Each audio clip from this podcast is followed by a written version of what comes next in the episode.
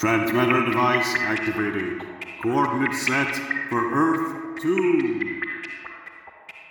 Hey everyone, welcome back to a very special episode of the Earth 2 podcast. The podcast explores the origins and development of the DC Comics multiverse and the legacy of their Golden Age characters through the Silver and the Bronze Ages of comics. I'm Peter Watson. And I'm David Steele. Welcome back. Thank you for joining us. Yes, legacy is the focus again this Mhm. week. We're doing the lead story from issue 87 of Green Lantern, co starring Green Arrow, published on 21st of October 1971, one week exactly before my dad's 31st birthday. There you are. God bless you, Sandy. It's an interesting one. This this issue is the first appearance of Green Lantern John Stewart. Mm-hmm. And, you know, we're going to be up front and say two middle aged white guys from Scotland talking about a black superhero. We're going to be as respectful as we possibly can. It's a very race themed story, so we're going to be. There's a couple of points that cautious. we're not going to read the full dialogue.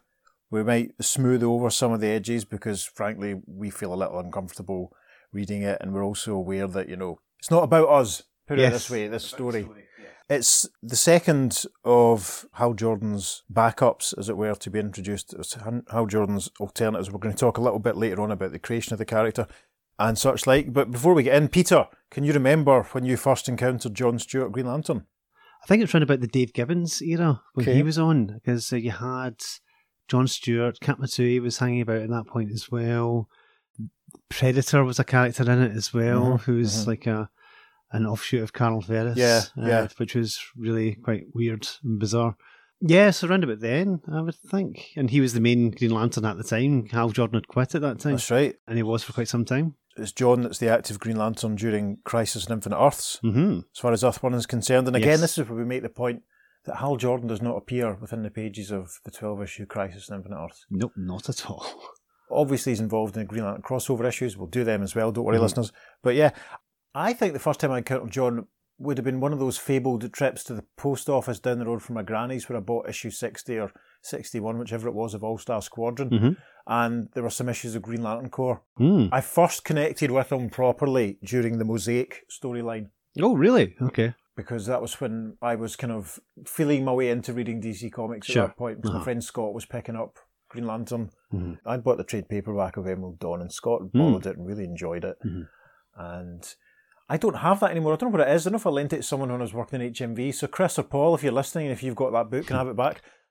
Scott had read this and started reading. I think he read Emerald Dawn 2 and started picking up the regular book, and I started picking up the regular book. So that was the first time I really properly became acquainted with John. And it's interesting because John, I think for a lot of people, he's almost their default Green Lantern because he was the Yeah. one that was used in the Justice League cartoon. Yep, absolutely. uh-huh. Um, massive sort of exposure that way. Mhm. For a whole generation. Yeah, it's crazy to think how long ago that, that series actually was now. like 20 years it was going on. And we've had the recent confirmation, of course, that he's going to be featured in this new Green Lantern TV series that's Yay. happening in the new era of James Gunn.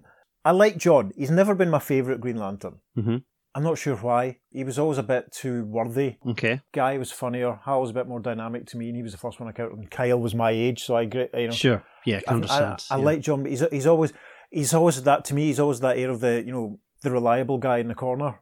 Yeah, I know what you you know mean. what I mean? Uh-huh.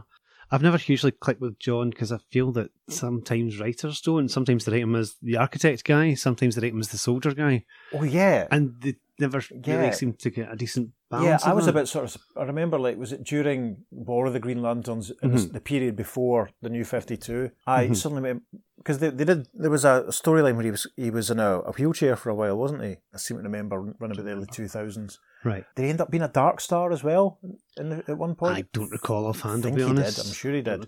And I remember being surprised when this background of, of him being in the army was sort of suddenly foregrounded because I thought, no, when did that happen? He was the architect guy. He was, Yeah, uh-huh. That was the whole point. It was this break of a showing a positive, you know, representation for a black character Mhm. rather than, you know, a, just a kind of a jive talking Luke Cage type guy. It's Yeah.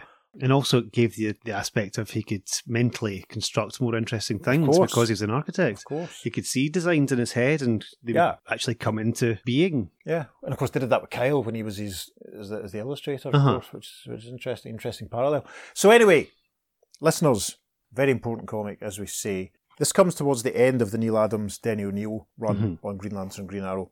Famous now as the hard travelling heroes and for bringing social realism to, to the GL stories. That obviously started with issue 76, published in early 1970. issue 87, one of the last issues. There's only two more issues Mm-hmm. after this. Issue 88, which is an all reprint issue, which is a nice Neal Adams cover, Mm-hmm. which is a nice Alan Scott figure on it. I'm going to put the cover for that one up in the socials alongside this one as Yeah. well, just because it's so cool. It has an un- previously unpublished Alan Scott story, which we will be dealing with in due course, so don't worry about that. After this issue 87, there's the all reprint 88, and then issue 89 is the final one in this run. So we're coming in at the tail end of the hard traveling heroes. But it's nice that we can we can justify touching on one of them. Mm-hmm. So it is our 30 second dedicated, focused, highlighted Neal Adams cover. Wow. Peter's going to tell you all about it. It's a fantastic image in the cover. Up the top, again, we're at that strange period where there's not a proper DC logo. Instead, you have a circle that says DC, Green Lantern, Green Arrow. And you've got Hal Jordan and Ollie Queen's masked faces in Mm. within that. A couple of floating heads. Yep. Then, of course, we have the Green Lantern right in the middle at the top with the banner. And coming out from that is lit up Green Lantern, co starring Green Arrow. And the arrow that's coming off the W uh, on Green Arrow is actually pointing at the, the small circle that says 48 pages, only 25 cents. I like that. It's almost as if it's highlighting it. Yeah, that's hilarious. I, I'm sure it's purely accidental. Oh, yes. It's very, very funny. And of course, we have a really stark image on the cover. We have the plain white background with two images on it, which makes it really pop. It's Mm. fantastic. On the ground, we have what seems to be an injured or comatose Hal Jordan. He's being lifted up by another figure in a Green Lantern costume, and it's the aforementioned John Stewart. Yep. And he's saying to us, the reader, with his ring glowing on his fist, They whipped the Green Lantern. Now let him try me. And we've got some text that says Introducing an unforgettable new character who really means it when he warns, Beware my power. Then we have more information on the other stories in this issue. It also says, Plus a new life for Green Arrow in What Can One Man Do? And a classic extra, Earth's first Green Lantern. Yeah, which is an, an Abin Sur story, Mhm. which is a lot of fun. Yeah, the, the Ollie backup's also by the, the same creative team. Yes. It's a very dynamic cover.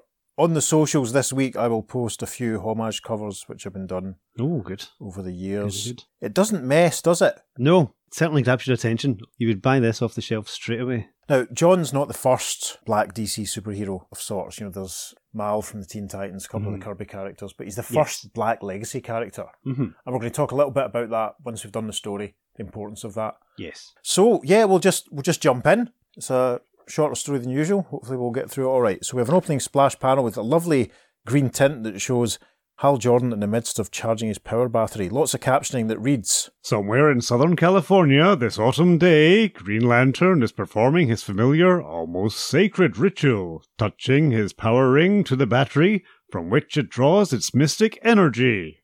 Suddenly, the floor beneath his feet buckles. The air is immediately filled with dust. The walls bend and break. There is a sound like the shattering of a million huge china plates. And in that instant, the Emerald Crusader realizes a soul chilling truth. This is an earthquake! Another small caption tells the story is by Denny O'Neil, art by Neal Adams and Dick Giordano, and edited by Julie Schwartz. and we're told the name of this story, large letters, Beware my power! And the first panel in on page two, Hal has left his building. He's flying through the air. We can see the disruption underneath. The streets cracked open, cars are in disarray, traffic lights have fallen over. He flies over. Hal is thinking. The tremors seem to have stopped, and the policemen and firemen apparently have the situation under control. Luckily, the, the quake was slight. He flies up into the sky in panel two. Still, it won't hurt to have a look around. Somebody may need my help. At that moment, outside the city, Yes, we're at a bridge which has obviously been broken in the middle. We can see it comes down from the mountain, continues into the city, but a huge central section of this connecting part of the bridge has been broken by the earthquake. There's a little girl perched on an outcrop of this broken section. How she wandered out there, I'm not sure. You can see some other children standing on the bridge watching, and there's a young man, kind of short red hair, purple shirt, brown trousers, and he's calling to this little girl, and he's saying, Susie, honey, listen to me. Sweetie, you've got to come closer. I can't come to you. My weight's too much for what's left of the bridge. We'd both fall into the canyon. I- I'm scared, Mr. Gardner. We get a close up in the final panel of page two, and we realise it's a very familiar figure. It's Guy Gardner, who we met when we did Green Lantern issue 59 at the tail end of 2021. And we'll get a reminder of Guy's status as the story continues. He's thinking in his panel. Poor kid. She's frightened out of her mind, frozen with fear, which leaves me no choice. This thing may go any second, but I've got to chance it. First panel of page three. While a dozen yards distant. Yeah, Green Lantern Hal Jordan alights beside the children. We can see their school bus in the background. So obviously Susie must have got off the bus and wandered away. As he lands, Green Lantern says, Anything I can do for you kids? Not us, Green Lantern, but Mr. Gardner and Susie Delancey. They're stuck out there. Mr. Gardner was taking us on a class trip in the bus when. Before the child could finish her story, the screech of rending girders tortures the stillness as. Yes, and we see in panel two that part of the bridge has given way. Susie falls, but also the school bus tips forward with a whamp hits Guy Gardner square in the back. In panel Gosh. three, Green Lantern catches Susie in a power ring beam, uses another power ring beam to catch the school bus, and then creates a stretcher for who we now realise is Guy Gardner. Indeed, Hal exclaims, That's Guy Gardner! In the first panel of page four, he's brought Guy up onto the bridge, got him laid down, and he says, You heard bad, Guy? Green Lantern, I didn't expect you. Yeah, pretty badly broken up. Bus hit me full. Body feels like a balloon with a load of busted light bulbs rattling around inside. Another asterisk in this panel reminds us that Guy Gardner, the alternate choice to be Earth's Green Lantern, as revealed in Earth's Other Green Lantern, in the March 1968 Green Lantern, or indeed the previous episode of this podcast. yes, yes, yes, yes. So, a slow dissolve. Shortly at a nearby hospital. And we see Hal Jordan, Green Lantern, talking to a medical man who says, It's a miracle your friend survived at all. If he hadn't been in perfect health, well, as it is, he'll be bedridden for at least six months. Green Lantern leaves the hospital, the next panel, very moody lit panel, as he thinks, Not a good situation. Guy's my successor, the only other deserving one on Earth, fearless and honest enough to activate a power ring. I've been counting on him, letting my duties slip while I got my personal life together. Does that imply that Guy has been active as a GL? Interesting. Hal continues to think, knowing if I became strung out, Guy could take over, but now, and then suddenly, he's interrupted by a vision of one of the Guardians of Oa, who says, Hear me, Green Lantern of Earth! and a caption leads us from panel 4 into panel 5. Abruptly, the Emerald Crusader's thoughts are interrupted by the telepathic image of one of the immortal Guardians. Yes, the Guardian continues. We have witnessed Guy Gardner's injury. It is our wish to designate another substitute for yourself. I concur. But who? And a slow dissolve takes us to the top of page 5. Who indeed have the Guardians chosen to find the answer? Come with us to a certain urban ghetto. Listeners, we're going to be as tactful as we can, but it's it's really interesting. I mean, as we say, we're in this position of two middle-aged white guys from Scotland, and this issue addresses a lot of problems in America, which are obviously still going on. You don't have to be daft to say that, but we're going to be very careful how we handle this because it's very sensitive. A couple of young black men sat in the street. It looks like they're playing cards or something. It's not too clear. And a couple of police officers are hassling them. In the background, we can see some closed shops that have lots of graffiti and stuff. There's some take a drink. There's a couple of dustbins lying in front of them. Some more rubbish in the streets. And the policeman is saying to the two young men, "Move along.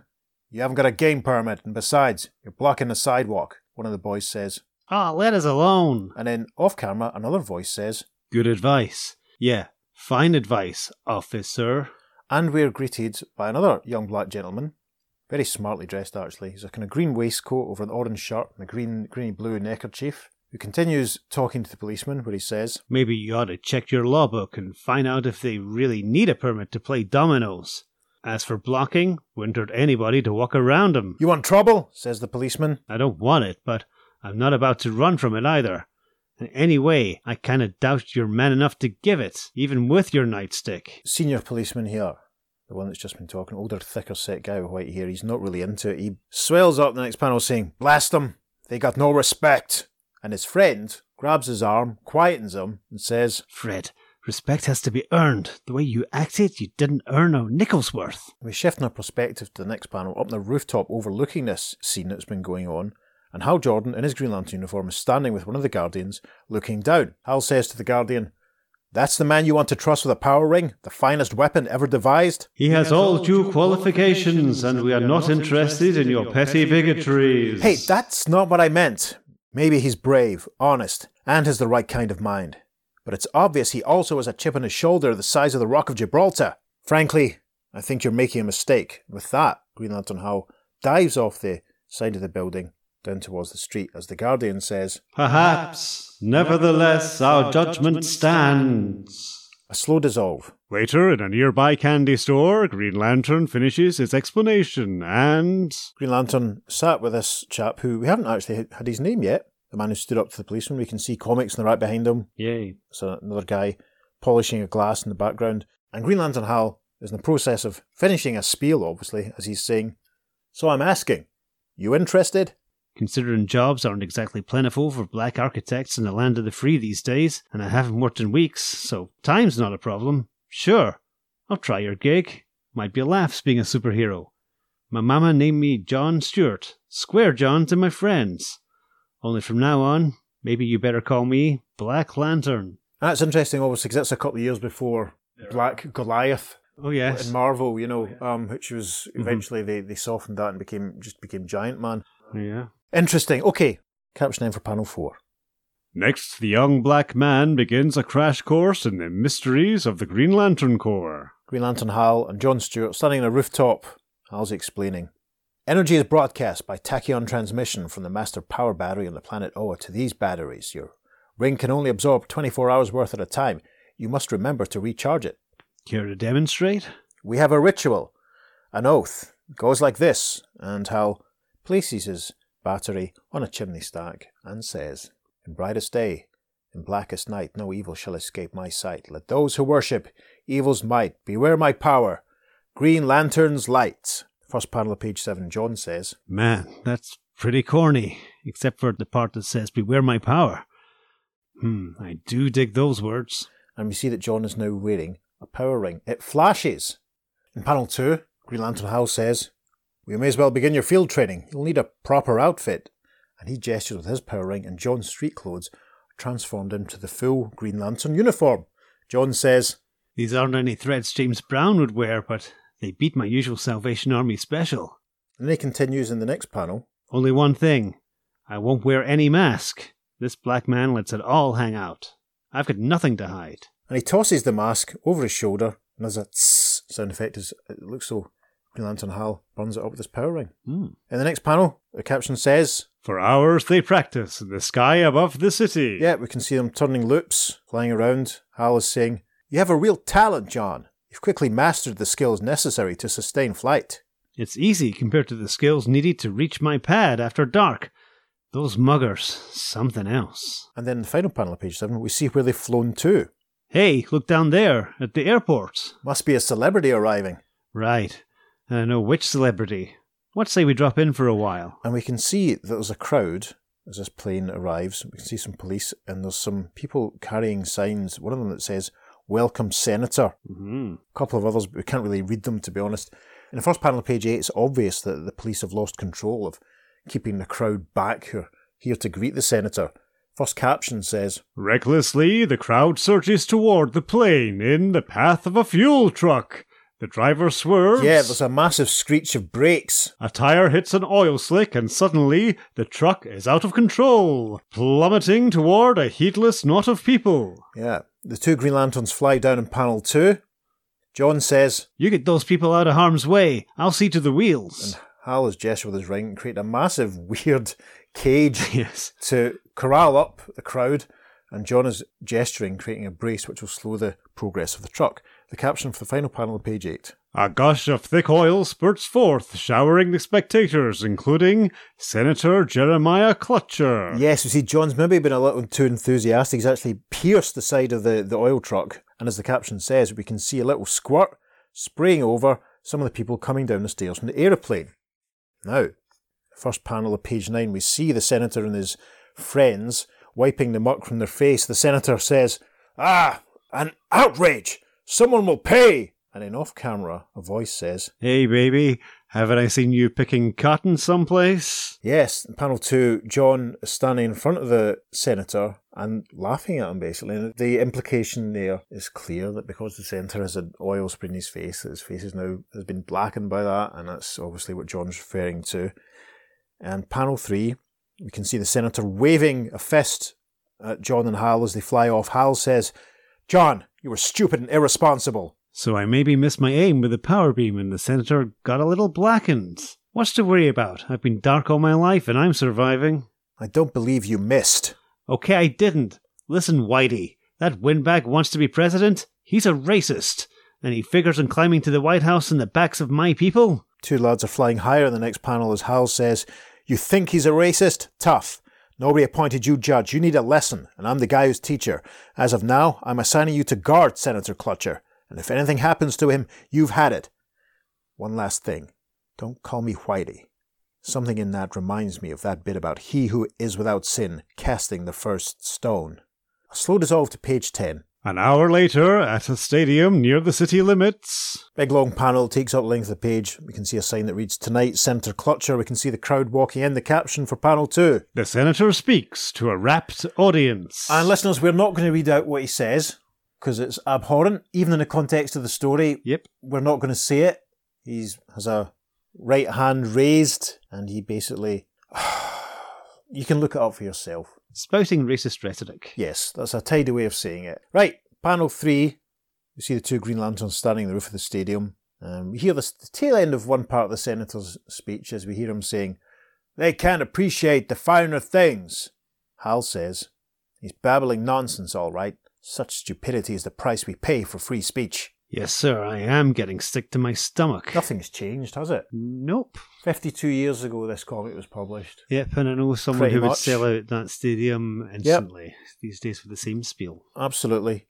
Panel four is interesting. We're down behind the senator. He's being fired upon. There's a couple of bam bams, and a young black man who has the gun says, You'll die for your lies! caption for the next panel The listener sits stunned, shocked, except for Green Lantern and his new partner. Hal leaps into action saying, The assassin is escaping! Move! John says, Not me. You go chasing him. I'm leaving. First panel, page 11. Hal has flown down and managed to catch the assassin. He creates a power ring structure which wraps around the ankles of the guy, makes him fall to the ground, dropping the gun.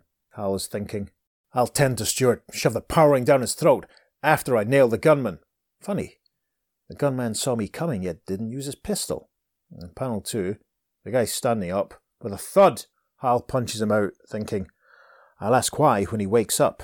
Meanwhile, in the parking lot outside, a policeman tenses, sensing trouble, unaware he's framed in the sights of a submachine gun. Yeah, the machine gun's in the foreground of the panel. We see a policeman mooching around further into the image. He's thinking, Sure got quiet inside. The windbag must have run out of wind. At least I hope that's the reason. in final panel, page 11, the machine gun starts to fire, but thankfully, a Green Lantern power ring construct beams down from the sky and shoves the policeman out of the way. A voice says, Watch it!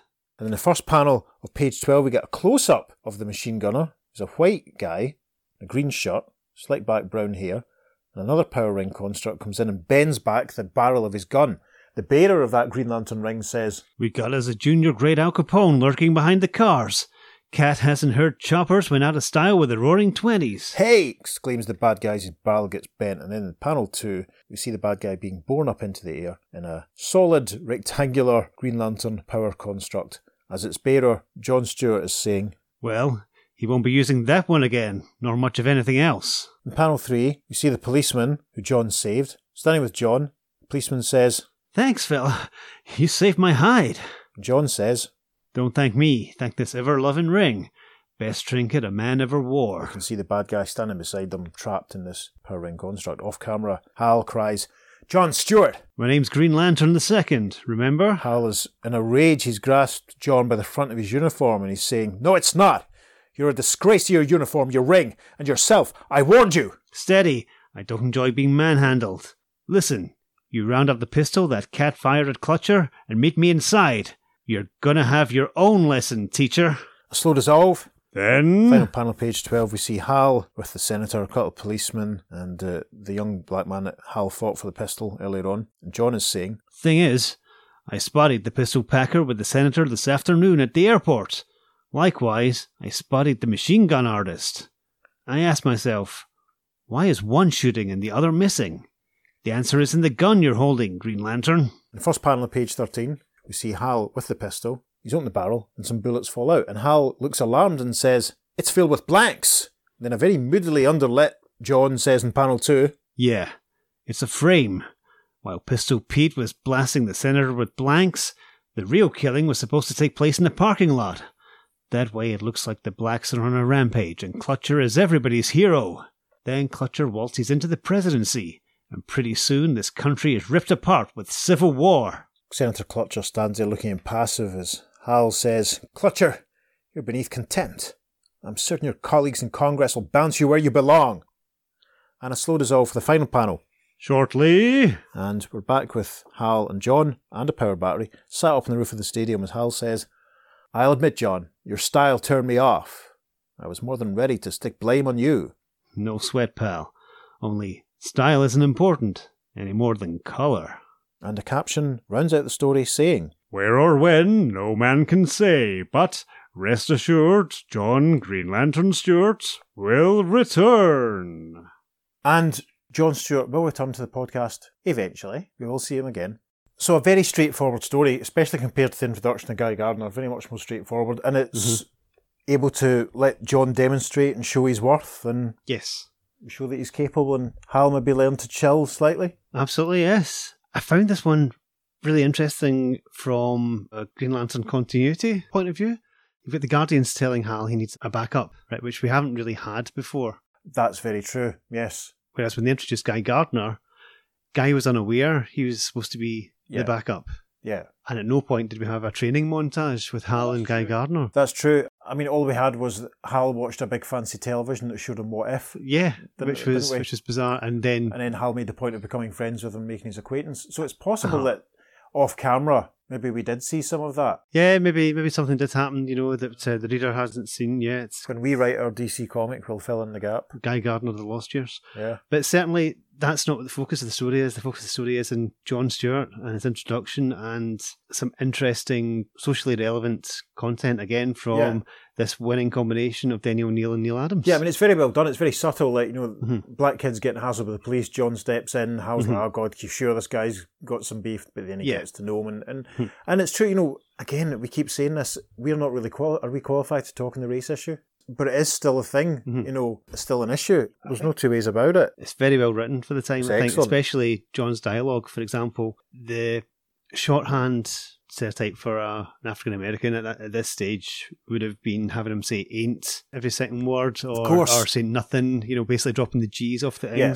But his dialogue reads very smartly. Very, you can tell he's an assertive, educated person who's Yeah. very forthright and has this sense of social justice within him. Uh, Very intelligent. It's really well written and Yeah. a really good introduction for a character. yeah, I mean, I think we're at this point. I think Luke Cage first appears in 1972. Mm-hmm. Luke Cage, Hero, Hero for Hire number one. And Luke, you know, they were probably trying to make him relevant, or Uh-huh. he became almost a caricature sort of straight away. You know, Yeah. Christmas and all that, and you know, Yeah. and I think the character of Black Lightning, the Mhm. superhero Black Lightning, of course, not the not the horse who we, who we met in our Johnny Thunder episode a long Or time the ago. future horse who we also Yeah. met. You know, Black Lightning was almost a kind of a parody of that because you know he he's, you've got another whereas you, you have another articulate and educated black man who dresses up almost in a caricature with a Mm-hmm. Yeah, with, a, uh-huh. with a wig and a you know a deep cut shirt and stuff. And there's that famous issue of the GLA where they, Mhm. they lampoon that style of Mhm. you know com- almost comedy Yeah. talking, which Black John helpfully doesn't Yes, do. uh-huh. You know, it's Mhm. it's a great introduction for John. I mean, Yeah. part of me sort of thinks it would have been really brave of, of DC just to have Hal go on sabbatical for six months and have John just take over. I wish they'd had the balls to do it. Back then, you know, really it's. I mean, we know that there wasn't much life left in this title as it as it was. Well, after this one, there's only one new new issue before Uh-huh. the cancellation, and this is the thing: like the the hard traveling heroes are so so well regarded nowadays, and has Mm-hmm. been for a while. But at the time, it, it just didn't seem to be, or at least it, they were, weren't reporting the numbers for them to keep it going. It's, Yeah. Mm-hmm. it's fascinating, and it, I'm reminded of remember some of the resistance that we had when we were reading the Spectre. Mhm. Some of the letters that we read then, where people were kind of they weren't really into the socially relevant sort of progressive sort of stuff. They Uh-huh. just wanted cheap thrills, and I wonder if maybe that was a side effect of it. Maybe a lot, maybe they were literally ahead of their time hmm there's not too much more to say about the story. It's so economical. It's it's done. It's a nice. It's a very very important part of the Green Lantern legacy. Yeah.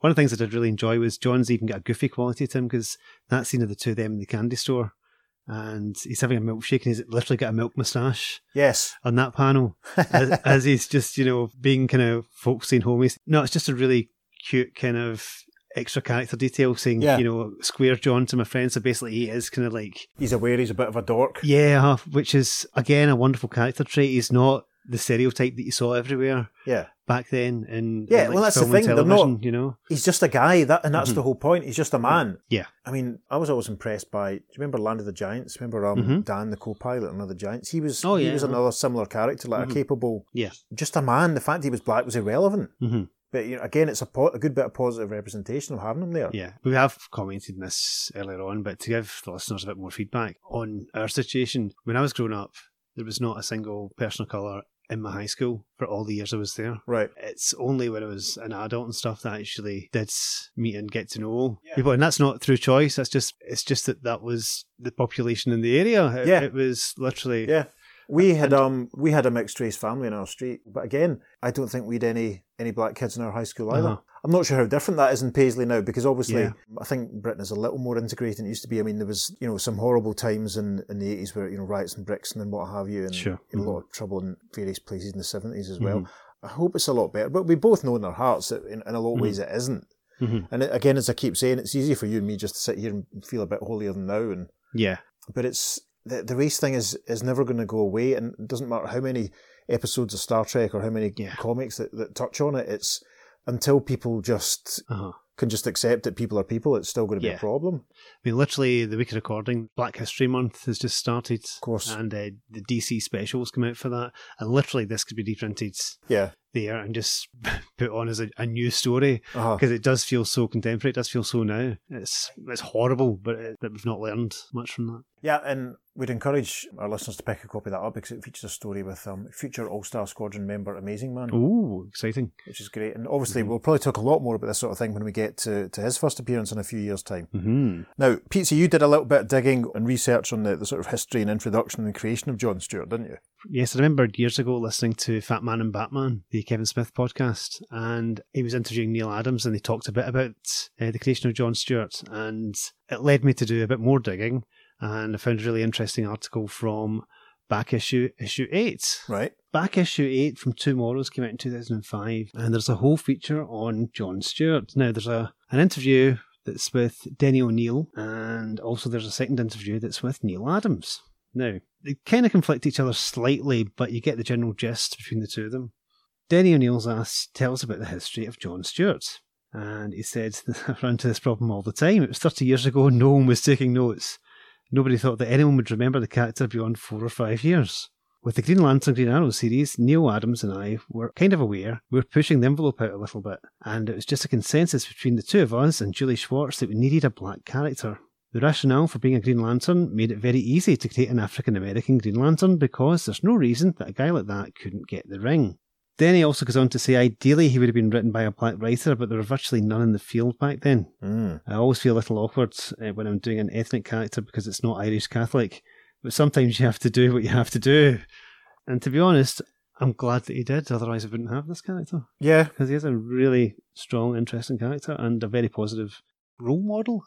Well, I think so. Role model representation. I mean, Mhm. it's there's the quote from Neal Adams Mhm. on John's creation as well, isn't there? Yes, there is. Neal does go into it in a, a bit more detail. He says that he was sitting with Julie Schwartz and he was talking about the idea of doing another Green Lantern. Of course, Julie showed how stupid it was because someone had already done that with a guy named Guy Gardner. I asked Julie about that character and he pulled out a comic book and showed Guy to me. hmm Julie then asked me what I had in mind for a new Green Lantern. I said it'd be nice to have a Green Lantern who shows up and perhaps is a little more adventurous, someone who could really take over and who could really be an interesting character. I said, Let me just ask you a question, Julie. If you were to do another Green Lantern, do you think you would make him a white guy? Julie said, Yes, he thought so, to sell comics. Why are you asking? I said, Well, you have a Green Lantern who came to Earth Abin Sur, and he was going to die, so he sent out the ring, and the ring was to find the most noble and bravest guy on Earth to become Green Lantern. hmm Presumably, the Green Lantern Corps is able to do this. They can find the best candidate on any given planet, and the ring found Hal Jordan. It makes sense to me that it would find Hal Jordan. Hal Jordan was a test pilot who, under various people's tutelage, seemed to be a pretty good fella. Then the ring went out and found a replacement for Hal, and it turned out that this replacement, Guy Gardner, happened to be a white Anglo Saxon Protestant gym teacher. Yep. Now, this has to be straining the edge of credulity. That the second best guy on the Earth to become a Green Lantern is a white guy. I personally had a little problem with this Guy Gardner fella already. It seemed to me that if the ring was going out a third time, I don't think it's going to find a white Anglo Saxon Protestant guy. It's going to find an Oriental guy or a black guy? Hmm. Neal's words. The gist of my question to Julie was, can't we find a black Green Lantern? Julie, overpowered by awfully obvious logic, said, All right, I'll talk to Denny. Niels then asked, What were your thoughts when you read the script that Denny wrote to introduce John Stewart? Right. Troubled. I got the first pages of the script, and the story was originally about this fellow named Lincoln Washington. Oh dear. I went to Julie and said, I'm having a little trouble with the name. Julie, in his gentleman's innocence, asked why. I said, Julie, that's a slave name. Yes. I don't think he could find a more slave name than Lincoln Washington. Yeah. There were black guys in America who were changing their names to Muslim names to avoid slave names. I explained. Julie asked me what I thought his name ought to be. I said, I don't know if you want to go the Muslim thing, but just give him a regular name like John Stewart. That'd be a really good name. I had originally asked that he be made an architect and be given a profession that anyone who is black would look at and say, yeah, I could buy that. So, yeah, originally Lincoln Washington. That's that's. and Neal Adams said, awful. nope, John Stewart. And I'm they- glad you did. Neal Adams. I'm glad you did. Yeah. I seem to remember John being involved in um, a couple of early issues, maybe one issue of the late nineties JSA series. Pretty sure there's a conversation with him and Sand in one issue when he's. I think that's when he was in the wheelchair and he was doing his architect bit and helping them build new Uh, oh, yes, yes, yes, yes. Uh-huh. That's Yeah. familiar. Uh-huh. yeah. I mean, it's and Neal's absolutely right. If Mhm. Peter and I are both Legion of Superheroes fans, hmm and it's one of these things. Some people might say that it's it's white privilege, but you grow up, you just read things as they are, and you take them as they are. And I remember having an almost sort of epiphany moment a couple of years ago when I was reading an old Legion of Superheroes story. It was a really early one, hmm and you realise for this utopian future, Yeah. a thousand years in the future, there's an awful lot of white faces. Yeah. And then there's the creation of the, the character Tyroc, Uh, which I think is a little heavy-handed. yeah.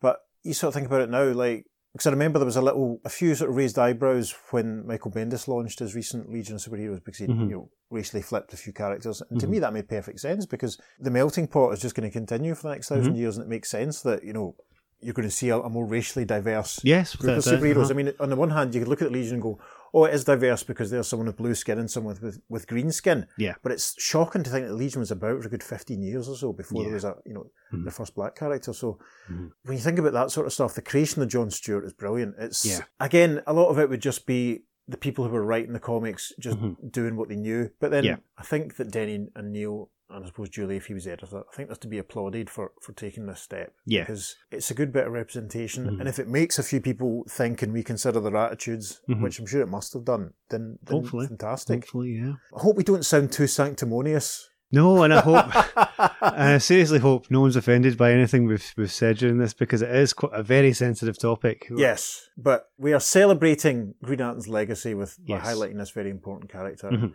And you know, I've I've seen a lot of chat about how important John was and what a slight it was when the DC universe was rebooted in the New Fifty Two series, and they didn't take the opportunity to have Mhm. John as the Green Lantern and Yeah. in the Justice League, and you Mhm. sort of think, yeah, that's that's fair. I mean, it's good that things have improved, more reflecting actually, more reflective of the world that we actually live in Yeah. really. And that's good. That's always going to be good. Like, you know, as I said earlier on in the episode, when we get to Crisis on Infinite Earths, it's John that's going to be going to be the main man and he'll be really involved Yep. at the start of it and Mhm. throughout. So Mhm. yeah, he will be back. Yes. Shall we have a wee look now at the reader response I think to we this should. story then? I'm very interested to see what it is. We'll jump ahead to issue 89, the final one of this run, to Green Mhm. Lantern's mail shoots. That's the one with the guy being crucified on the aeroplane engine, listeners, if you Yeah. if you want a shortcut. if you want to, to know the other sort of stories that uh, Yeah. we're doing at this time. There's a nice Alan Scott reprint from 1949 at the back, but yes, the Mhm. letters page quite chunky. Um, we'll just dive straight in. Dear editor, a letter of comment to Green Lantern stroke Green Arrow is no simple chore or pleasure, rather, this late in the game. Everything has been said. The relevance of the series, which I would rather call pertinence, has been exclaimed over and praised. The quality of the artwork has been exclaimed over and praised. GLGA has been exclaimed over and praised time and again in the dozen issues since the two characters got together. Each new issue inspires the same general comments. Neal Adams captures reality as no other artist in the field dares, and we should have said how nice to do a Neal Adams illustrated story again. It Yes. absolutely incredible. Yes, uh huh. And Denny O'Neil is the best writer in comics, as good as in the medium as Norman Mailer is in his. And I'm not putting a typical Guy Lillian hysterical exaggeration there, I mean it. GLGA is almost without peer. It's changed the face and dream of comics magazines, and so forth and so on. It has all been said before. Time for another collection of linked superlatives to GLGA for its 12th issue this time. Beware my power! Like Snowbirds Don't Fly, the superb dope story that preceded this unlucky yarn, unlucky because I had to follow Snowbirds, I think the introduction of John Stewart will provoke a mess of inferior imitating work throughout the comic periphery. This is the usual response of comicdom to an outstanding, unique story. Relevance has been shoved down the throat of fandom since GLGA's success, never with one tenth the care and maturity of even the least of the Denny O'Neil Adams stories. It is the price we pay for excellence. While there had been superheroes before, none have talked like black men. None have convinced me for one moment they were anything more than some quasi liberal comic writer's guilt trip on hip pills. Stewart did. Thank heaven that O'Neil didn't make him a Vietnam vet. Interesting, given what we were Yes. saying about the whole marine thing, yeah. Yeah. Most of the Nam vets comics have shown us have been black, and what sorry evidence of class consciousness bubbling from what artists' heads is that? No, Stewart is an architect, a nice touch. I've known guys like that, so I can believe Stewart. I surely believe the environment depicted by Adams, no one can depict the real world as well. Splitting the GLGA team doesn't really sit well with me, though the second story, Green Arrow solo starring in What Can One Man Do, made it with me by artful brevity and style. Elliot Maggin, whoever he is, has done a fine, fine job. And what stylish work by Adams. Special attention should be given to the splash panel, blah, blah, blah, blah. Um, compares it to Jack Kirby, etc. We didn't read that story because No. obviously just all in his own. That letter's from Guy H. Lillian III, Kenner, Ellie. We have had letters from him before, I'm Certainly sure. have, yes. Prolific letter hack. Short editorial response to that. More about whoever he is, Maggin, later on. But right now, a cold shoulder treatment at critical variance with that of our favourite guy. And the next letter says Dear editor, it is a truism of the comics, again, industry. I'm refusing to read comics with an X. I'm just reading comic, frankly. It is a truism of the comics industry that the inclusion of ethnic characters does not affect sales. Therefore, we must assume that when Denny O'Neil introduces a black character named John Stewart in the latest Green Lantern, his motives are altruistic rather than sordidly capitalistic. Unfortunately, it is a sort of half hearted altruism of the type which characterises white Americans' attitude towards black people. The fact is that of the more than 20 superhero comics on the stands today, not one of them features a solo black protagonist. Black characters, when they are used, are invariably in the shadow of a white mentor. Interesting. Beware My Power is no exception. The Green Lantern of each planet, it seems, must have a standby to take his place if he's incapacitated. Hal Jordan's second is injured, and a new one must be chosen. The choice is John Stewart's, a black out of work architect. He is flippant and angry about America's social impression of his people. By rather tortuous and contrived means, writer O'Neil gives Stewart the victory in this morality play of political racist machinations. But the fact remains that he is in Hal Jordan's shadow, and in this O'Neil echoes the sentiments of white middle class Americans. Sure, they say to the black man, We'll let you use our restrooms and eat in our restaurants, we'll even give you your own power ring. but black people are not, it seems, to take the limelight as strong characters. This was the message of Fred Hampton's death, and it is reflected in the fact that the John Stewarts of the comics industry, no matter how young and angry they are, are never more than incidental secondary characters. And that's from Juan Cole, Northwestern University, Evanstown, Illinois. That's a brilliant letter, frankly. Yes, um, We did some editing yes. there on some of the language. Uh-huh. Again, we're trying to be as sensitive and careful as we can. Yes, stuff that was written 50 years ago, Yeah. you can't really say these days. Yeah. But it's, I mean, he's right. It's like, you know, as I said a minute ago, it would have been nice Mhm. if they'd had the balls just to make John the headliner in the full time Green Lantern and Well- know, maybe have Hal be, cri- you know, Yeah. critically injured or something. As we said, it was cancelled before, Yeah. you know, it went on. Yeah. He went into a backup in The Flash for a Yeah. while, but and you can't introduce really a new character. and Yeah, but I mean, but, like, but the then, thing is, that's a good you point know. you make. It became a backup strip in the Flash, and some of the stories were done by the same people that were doing this, but just we didn't see John. It's almost tokenistic in a way. Mhm. It's only the fact that John came back in the eighties Yeah. Mhm. and has and has maintained and endured since then. Because Yeah. I don't. I, mean, I think he appears once in the, the whole of the nineteen seventies. It's Mhm. you know, Juan is making a really good point there. It's a long time before we see a full time Black DC superhero. Sure. The next letter, dear editor, got the new GLGA today, and I must say I like it. It seems strange to say that, since I thought I'd never like Denny O'Neil's relevance kick, but I must say it. Let me be a bit clearer. I get no thrill watching intergalactic trials that are supposed to parallel the worst publicity spawned aspects of right here on Earth trials. I shed no tears when Green Lantern is asked, What have you done for the Blackskins? His answer should have been, I've saved the world a couple of dozen times, now flake off. And I can only cringe when I see an otherwise excellent editor run a drug story that implies belief in the off debunk theory that grass leads to H. By 87, you've pulled it out. I like it. There's no crying for causes here. There's not a word of preaching. There's no far fetched situation set up to make a point. There is a real situation, one I can sympathise with. I've been hassled by the law a couple of times myself, but I can defend myself by pulling my mild mannered reporter's press card and asking the cop his name. More important, there's a man in there I like. GL snap judgment that he's got a chip on his shoulder may or not be correct. It depends on whether you like cop number one or cop number two better. Yes, indeed, I'll go so far as to say that John Stewart is the best character you've ever introduced in the Green Lantern series, and that includes Hal Jordan. Mm. Keep him the way he is. Don't mess with his head as you go along. Particularly, don't make him another Falcon. But let him keep in mind his parting words. Style isn't important, any more than colour. And then, I'm actually I'm going to read this because it's interesting. As to Green Arrow, I'm not wild over the idea of making him mayor of Star City, but the thing has its points. Mainly, he's needed a personal life since forever. A stereotype Bruce Wayne analogue isn't it.